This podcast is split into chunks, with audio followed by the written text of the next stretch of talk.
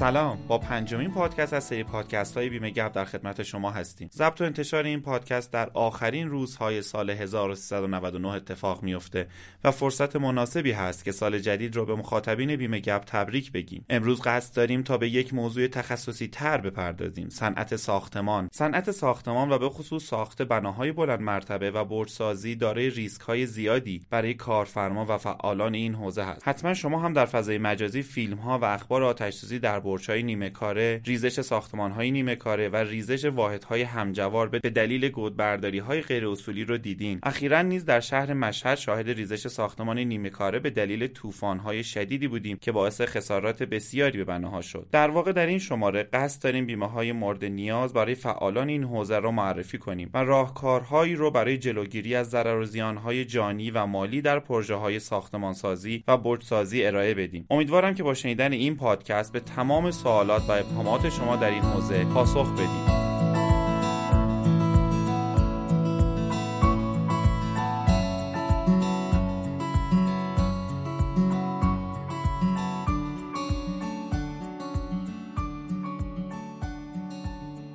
در این شماره از پادکست در خدمت جناب آقای مهندس علی رضا وطندوست کارشناس رسمی دادگستری مدرس دروس بیمه و متخصص ارزیابی خسارت هستیم. ایشون با بیش از 20 سال فعالیت در حوزه بیمه نامی آشنا به خصوص در زمینه تخصصی بیمه های آتش سوزی هستند. جناب آقای وطن دوست به استدیوی بیمه گپ خوش آمدید. باش می‌کنم در خدمتون هستیم. بسم الله الرحمن الرحیم. با عرض سلام و وقت بخیر خدمت شنوندگان محترم. امروز با بحث نیازهایی که یک پیمانکار ساختمان می‌تونه در بحث ساختمانی داشته باشه در خدمت دوستان هستیم و یک مبحث تخصصی را انشالله در خدمتتون خواهیم بود. خیلی متشکرم. بذارین سوالاتمون از اینجا شروع کنیم. که یه پیمانکار ساختمان یا فعال این حوزه به چند نوع بیمه نیاز داره؟ انواع بیمه که نیاز داره خیلی زیاده ولی آنچه که براشون خیلی ضروری و مهمه می‌تونیم تحت عنوان سه بیمه نامه مهم در عملیات ساختمان سازی ازش یاد بکنیم. یکی بیمه های مسئولیت ساختمان در قبال کارکنان یکی بیمه مسئولیت ساختمان در قبال اشخاص سالسه و بیمه نامه تمام خطر پیمانکاران که از ضروری ترین بیمه نامه ها برای شاغلین در این بخش می‌تونه باشه. یعنی به همه این بیمه نامه ها در کنار هم به صورت یکجا نیاز داریم؟ تقریبا بله. کسی که بخواد با مشکلاتی مواجه نشه حداقل نیازهای بیمه ایش همین سه تا بیمه هستن. اگه بخوایم به طور تخصصی تر به قضیه نگاه کنیم بیمه مسئولیت کارفرما چه کمکی به پیمانکاران می‌کنه؟ خب یه سری مشکلاتی که در حین کار می‌تونه برای کارگران پیش بیاد از محل این بیمه نامه قابل جبرانه. گاهی تو عملیات ساختمون سازی باعث خسارت به همسایگان یا آبرین میشیم. در زمینه جبران خسارت به شخص سالس بیمه چطور کمک می‌کنه؟ خب این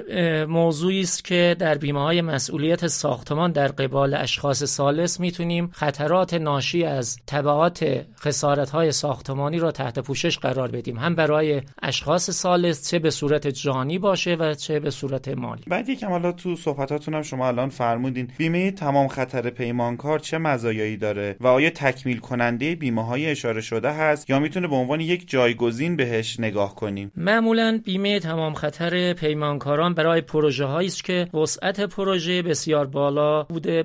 و پیمانکاران برای داشتن ایمنی بیشتر باید تحت پوشش این بیمه قرار بگیرند. با داشتن این بیمه نامه همه خسارات های فیزیکی که ممکن است در زمان اجرای عملیات نصب ام از مونتاژ یا دمونتاژ انواع ماشینالات و تجهیزات و نیز نصب هر سازه با اسکلت فلزی حتی در کارگاه های کوچک و بزرگ را می‌تونه تحت پوشش قرار بده. آنچه که در بیمه های تمام خطر ما می‌تونیم تحت پوشش قرار بدیم شامل مواردی است که می‌تونه بر اثر حوادث اتفاق بیفته. بعضی از پیمانکاران اعتقاد دارن که ما می‌تونیم با رعایت مسائل ایمنی اینا را اصلاح بکنیم و مانع وقوع این حوادث بشیم. لازم به ذکر که هر چند تدابیر ایمنی می‌تونه راهساز باشه و کارساز باشه تو این بحث ها ولی برخی از حوادث از جمله حوادث طبیعی می‌تونه موارد را تحت شعاع قرار داده و باعث بروز حوادثی بشه که غیر قابل جبران باشه. از جمله این حوادث می‌تونیم آتش سوزی های ناشی از سائقه یا خسارت های مستقیم خود سائقه زلزله و آتش فشان سیل و طوفان و موارد مشابه که جزء خطرات طبیعی محسوب می‌شوند و می‌تونه پیمانکاران و پروژه های پیمانکاری را تحت شعا قرار بده ازش نام ببر کلیه خطرات طبیعی که حتی غیر قابل پیش بینی هستند و برای اولین بار می‌تونه رخ بده جزء پوشش های بیمه تمام خطر پیمانکاران می‌تونه باشه. پوشش این بیمه نامه از زمان شروع عملیات نصب آغاز شده و در ادامه شامل دوره های آزمایشی و حتی بنا به درخواست بیمه گذار برای دوره تحویل موقت که همون دوره نگهداری یا تضمین را نیز می‌تونه شامل بشه. بسیار عالی. یکی از سوالاتی که در این زمینه پرسیده میشه اینه که پر کردن دقیق فرم های بیمه چقدر مهمه؟ و اگر اطلاعاتی به هر دلیل ناقص پر بشه چه مشکلی برامون ایجاد می‌کنه؟ خب پر کردن فرم پیشنهاد در بیمه های اموال خیلی ضروری تخصصی و امری فنی است و اکثر مشکلاتی که در زمان خسارت پیش میاد ریشه شما تو ناقص پر کردن این فرم ها و نهایتا صدور ناقص این بیمه نامه است لذا تاکید می شود که پیمانکارانی که اطلاعات کافی در خصوص خطرات و پوشش های بیمه ای ندارند از نظرات مشاورین مختلف در این امر استفاده بکنن تا با تکمیل فرم دقیق و کاملی بتونن بیمه نامی با پوشش های کامل و کافی را برای خطرات احتمالی داشته باشه البته کلا فرم های پیشنهاد فرم پیشنهاد بیمه نامه ها تو تمام بیمه ها فکر می‌کنم که خیلی مهم باشه چون اون قضیه قانون اصل حسن نیت اگر رعایت نشه یا ناقص تکمیل بشه قطعا بیمه گذارا رو به مشکل دچار می‌کنه این قضیه. بله مطمئنا تکمیل فرم پیشنهاد که اساس صدور بیمه نامه است در کلیه رشته ها حائز اهمیته. ولی برخی از رشته ها مانند بیمه نامه سالس یا بدنه چون بیمه نامه های روتینی داره بله. به صورت الزامات و در چارچوب قوانین خاص صادر میشه عدم اطلاع از پوشش های سالس شاید مشکل خاصی برای بیمه گذار ایجاد نکنه چون یک قانون مدون و شرایط خاصی داره هرچند که توصیه می‌کنیم برای صدور همون بیمه نامه ها دوباره مشورت بکنن ولی برای کارهای تخصصی مثل کارهای پیمانکاری ساختمان که یک بیمه نامه های تخصصی و خاصی اطلاق می‌شوند اطلاع از جزئیات اون می‌تونه خیلی راهساز باشه. درسته. آقای مهندس ما چیزی از عموم مردم همیشه میشنویم میگن که این بیمه ارزونه اون بیمه گرونه. کدومو بزنیم؟ در کل به نظر شما بیمه ارزون بخریم با پوشش کمتر یا گرون بخریم با پوشش بیشتر یا چیز بینابینی هم هست؟